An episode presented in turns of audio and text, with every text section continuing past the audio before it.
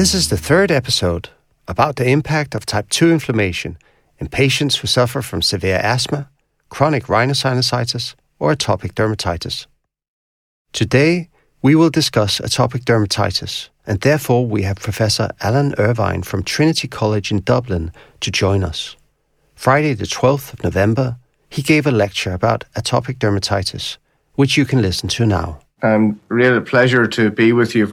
I was asked to prepare a lecture which initially looked at the kind of current treatment landscapes and, and the near future landscapes. The reason I have near future in is because it's really um, a rapidly emerging field and because of licensing and then individual country level access agreements, some of these treatments may not yet be available in Denmark, or you may have some health technology uh, t- boxes to tick or priorities or orders in which you're you're expected to to um, prescribe them. So I've done a little bit more of a general view rather than specifically tailoring it uh, to Denmark. And then the second uh, topic, I was asked to talk a little bit about topical corticosteroid use, and of course, Mehdi uh, knows more about this than nearly anyone on the planet. So. If we look at the main pathomechanisms in atopic dermatitis, if we think about the skin barrier, the dysregulated immunity, with type 2 immunity being uh, really dysregulated, and the microbiome, all of which come together to produce atopic dermatitis and uh, itch as the dominant symptom. Of these three pathways, the immune pathway is the most druggable, uh, the most easily tractable, the most easily targeted by drugs. And that's where we're going to focus a little bit. So, just to look at systemic immunosuppressive drugs, the, the main way these are used and have been used historically, and what we're talking about here are cyclosporin, methotrexate, uh, less often azathioprine and mycophenolate mofetil, or even oral corticosteroids for short doses, um, which we don't recommend generally. But short-term use of these other immune suppressants, they're they're useful for severe exacerbations or refractory atopic derm, and they can be used for transitional therapy. But what we're faced with when we use these drugs is there's there's very limited uh, high quality evidence of safety and efficacy. Uh, they've been used largely by custom and practice, and of course they have transformed many lives. But when you compare them to what is becoming available, the evidence base is is much weaker, and there's relative. Uh, relatively no comparative studies, head-to-head studies between these. There's just one that I'm aware of between azathioprine and methotrexate and the use is limited by a number of toxicities, warnings, and precautions that are that are drug specific, and they, there is a need for ongoing monitoring with them. So we're going to move into away from some of those traditional therapies, which still have their uses, which still are helpful, good, good in low income countries as well, of course. And then I'm going to discuss novel therapies, and we're going to start off with monoclonal antibodies that target the type two pathway or the Th2 pathway.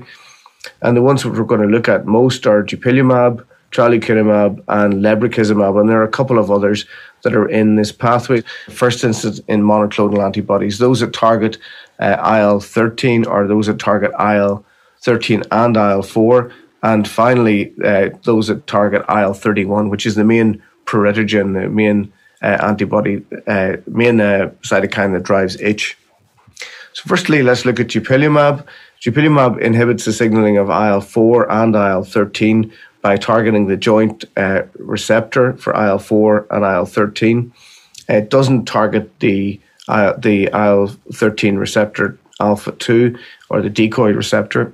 The, um, the classic red, you know, uh, long term study in, in dupilumab versus placebo. This is 300 milligrams uh, weekly plus topical corticosteroids for uh, uh, for and two weekly dupilumab compared. And what we're seeing here is uh, EASI 75 responder rates at week 16 of around 65 to 70%. We see it at 69% here, and all of the studies fall roughly in that region. But by 52 weeks, we still have uh, a high responder rate at long term follow up. And these data were uh, a follow up study on the registration studies for dupilumab. If we look at more recent data, then looking at younger patients who are included, and these are adolescents defined by 12 to 17 years, uh, again with dupilumab on the 300 milligrams four weekly or a weight based dose of 200 and 3 milligrams, uh, 200 or 300 milligrams every two weeks. The four weekly one is orange, and the the blue uh, triangles are the two weekly dose based on weight. And we look uh, in the the top left, we see the percentage change in EASI scores. We see again quite a rapid reduction in EASI scores, uh, maxing out uh, at around 8 to 16 weeks and fairly steady after that, 65% reduction in those scores. If we look at the peak pruritus score with the treatment arm, we see very early separation by two weeks from placebo, and that continues right out to, to 16 weeks with some plateauing of response uh, at this around 10, 11, or 12 weeks. And we see similar patterns for the POEM, that's a patient related outcome score, and the, the DLQI, that's an age appropriate one. So we see fairly similar efficacy studies in this. This is a monotherapy trial. There's no topical corticosteroids in the in the adolescent trial, so they're still getting quite uh, uh, similar results. If you look at adverse effects, uh, only one uh, patient uh, discontinued the study drug, and that was somebody on placebo. The other adverse side adverse reactions are really very few in there, and there's not a great deal of separation between placebo and dupilumab. Conjunctivitis, of course, is one that we'll come to if we look at in, infections and infestations or herpetic viral reactions, again, we don't see any significant differences between the uh, the groups. It could be argued that there's actually a lot fewer herpes virus infections in the um, uh, in the two weekly dose, but these are quite small numbers. Headache, we see they're fairly consistent uh, across them. So let's have a look at long term safety data and one of the things, uh, the signals that comes out in dupilumab, of course, is conjunctivitis. So this is a combination of up to three years, either through open label extension studies or and the Chronos studies through 52 weeks. So this is a combination of these two studies from uh, of dupilumab. The conjunctivitis rate in the 148 weeks is just under 12 uh, new patients per 100 patient years. The longer uh, term uh, Chronos study, which is obviously 52 weeks compared to 148 weeks, we see 23 new patients per 100 patient years in dupilumab plus topical corticosteroid. So these these numbers bounce around a little bit. Most of them were mild. Uh, it's rare to stop the drug because of conjunctivitis. About one in 200 patients in these long term extension trials stop the drug because of conjunctivitis we can learn quite a bit from registries, and there's a number of registries that are set up, um, and some of you are involved in them, and they're right across North America, Europe, and in Japan, uh, a, re- a, range of these. So this is Treat Netherlands, and these are real world data and quality of life data in people who received dupilumab out to week 84. And of course, registry data is real world data. It's not like a clinical trial where you have uh, patient dispositions and the number needed to treat type analyses. These are people who stayed on drug, uh, obviously, and there's no placebo control either, uh, obviously, in uh, uh, real world registries, but you can still learn a lot from them. The EASI scores and a follow up time up to again, these are 84 weeks. Uh, with the EASI of a 0 to 72 maximum, the scores coming down quite dramatically and continuing to improve. The, the, the mean score continuing to improve even at week 80. So we don't know is that does that mean that the better responders stay on drug and they continue to uh, to give you better results as you continue through? But there's still uh, continued improvement for many. Similarly, with the POEM score, there's a little maximum improvement around week 30, but fairly good, consistent long term data out to 84 weeks, just under two years.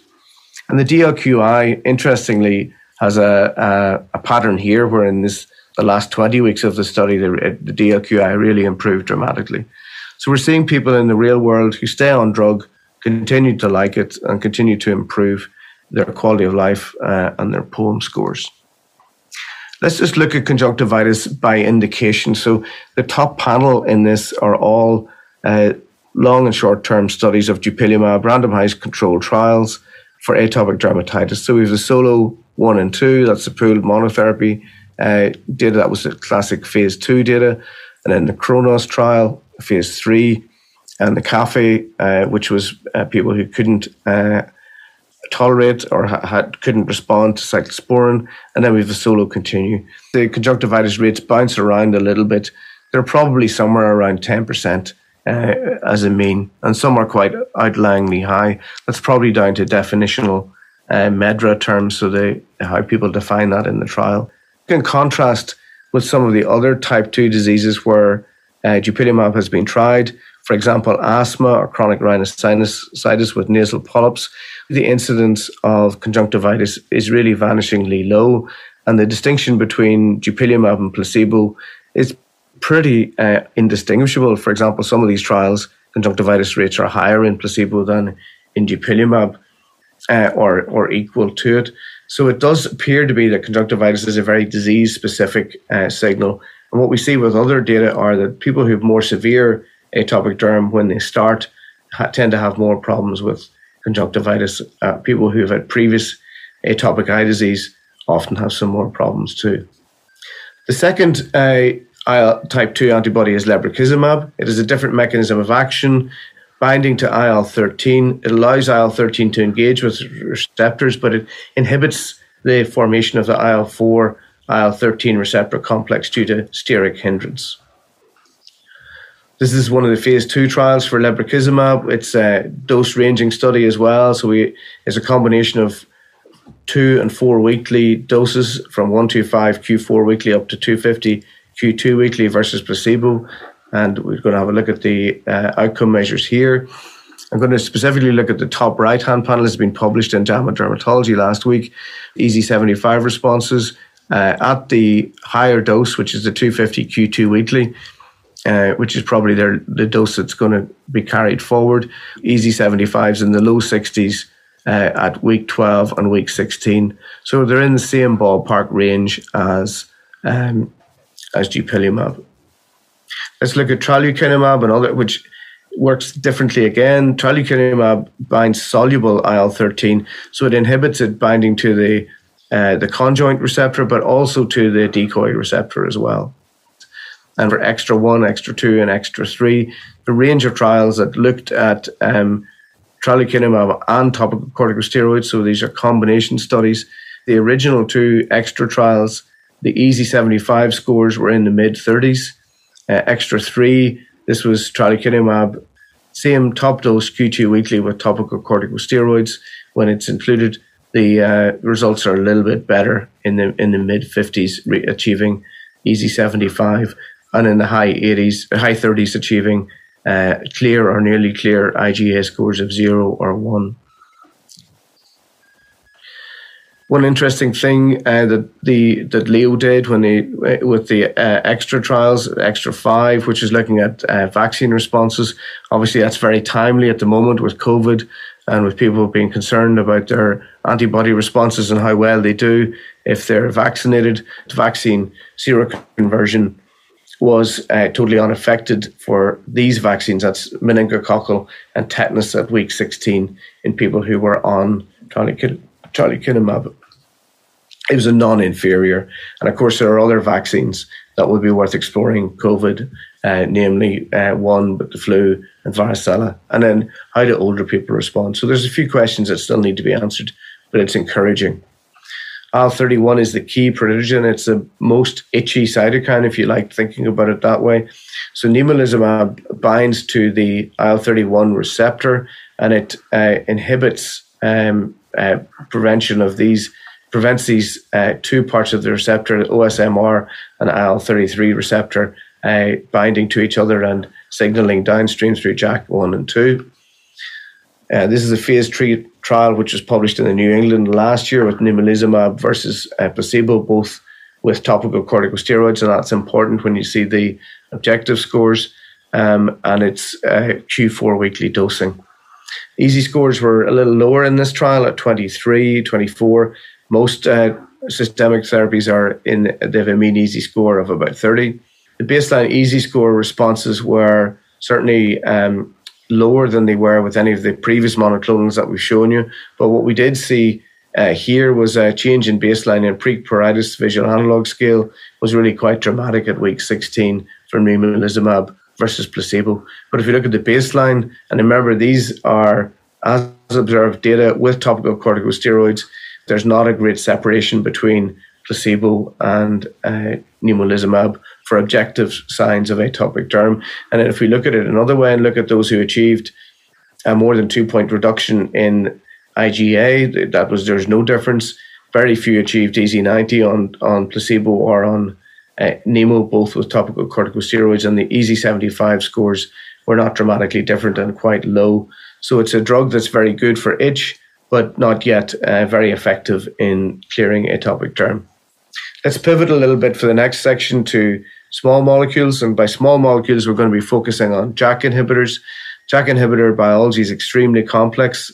They're expressed on multiple cells and multiple receptors uh, for intracellular signaling, and they bind. Uh, they they they correct. They allow signaling for multiple cytokines. I'm going to make it a little simpler to understand by just blacking out the ones that are not relevant for AD. And there's some that are obviously very relevant for AD. For example, IL 4 signaling through JAK one and JAK three, IL 22, which is important in lichenification, JAK one and tyrosine kinase 2. So there are three JAK recept, three JAKs, JAK one, 2, and 3, and tyrosine kinase type 2. They make up the four in the JAK family. We have IL 31 and IL 13 have a more complex trimer with JAK1, 2, and tyrosine kinase, and interferon, which is uh, involved in amplification of disease later on. There are three uh, molecules that are active in clinical trials or have already been registered in various countries and, and territories. In the moment, the EMEA have licensed baricitinib and upadacitinib and abrocitinib as we speak in November 2021 has a positive CHMP approval, but not yet full marketing authorization. So these are these are coming through. Uh, baricitinib is selective for JAK1 and 2 abrocitinib is selective on JAK1, as is upadacitinib, but none of these are none of these are entirely specific. That's important. If you have a high enough dose, you'll begin to inhibit other JAK uh, molecules as well. The data from upadacitinib, the measure up one and two trial, where we're seeing uh, two doses of upadacitinib versus placebo, um, and it's well conducted trial, two replicate trials, exactly the same patient dis- demographics and disposition, but running in parallel. EASI one, EASI scores in measure one of 80% and measure up two in, in uh, over 70%. Uh, great reductions in uh, uh validated IGA scores to. EASI 90, which is a relatively novel uh, outcome, a very high number in, in measure up one, 65% achieved an EASI-90. Pruritus uh, scores high numbers who got more than a four point reduction. So these are very high efficacy studies that, and maybe they're resetting the bar for efficacy, but of course, efficacy and safety are, are two sides of the coin, and we need to learn a lot more about where JAK inhibitors will fit in the in the treatment paradigm of atopic derm. The safety data that was in uh, the uh, eczema herpeticum, for example, we know that JAK inhibitors are do uh, increase susceptibility to herpetic infections, around a two percent signal for herpes zoster, uh, but we're also seeing some um, in the placebo, just two cases in measure up two in placebo. So there's a slight increase in zoster, a small increase in eczema herpeticum. However, for these studies, uh, people who had had severe eczema herpeticum or severe zoster were excluded. So th- this is not necessarily a fully representative set because every JAK inhibitor trial will limit people who've had severe herpetic disease.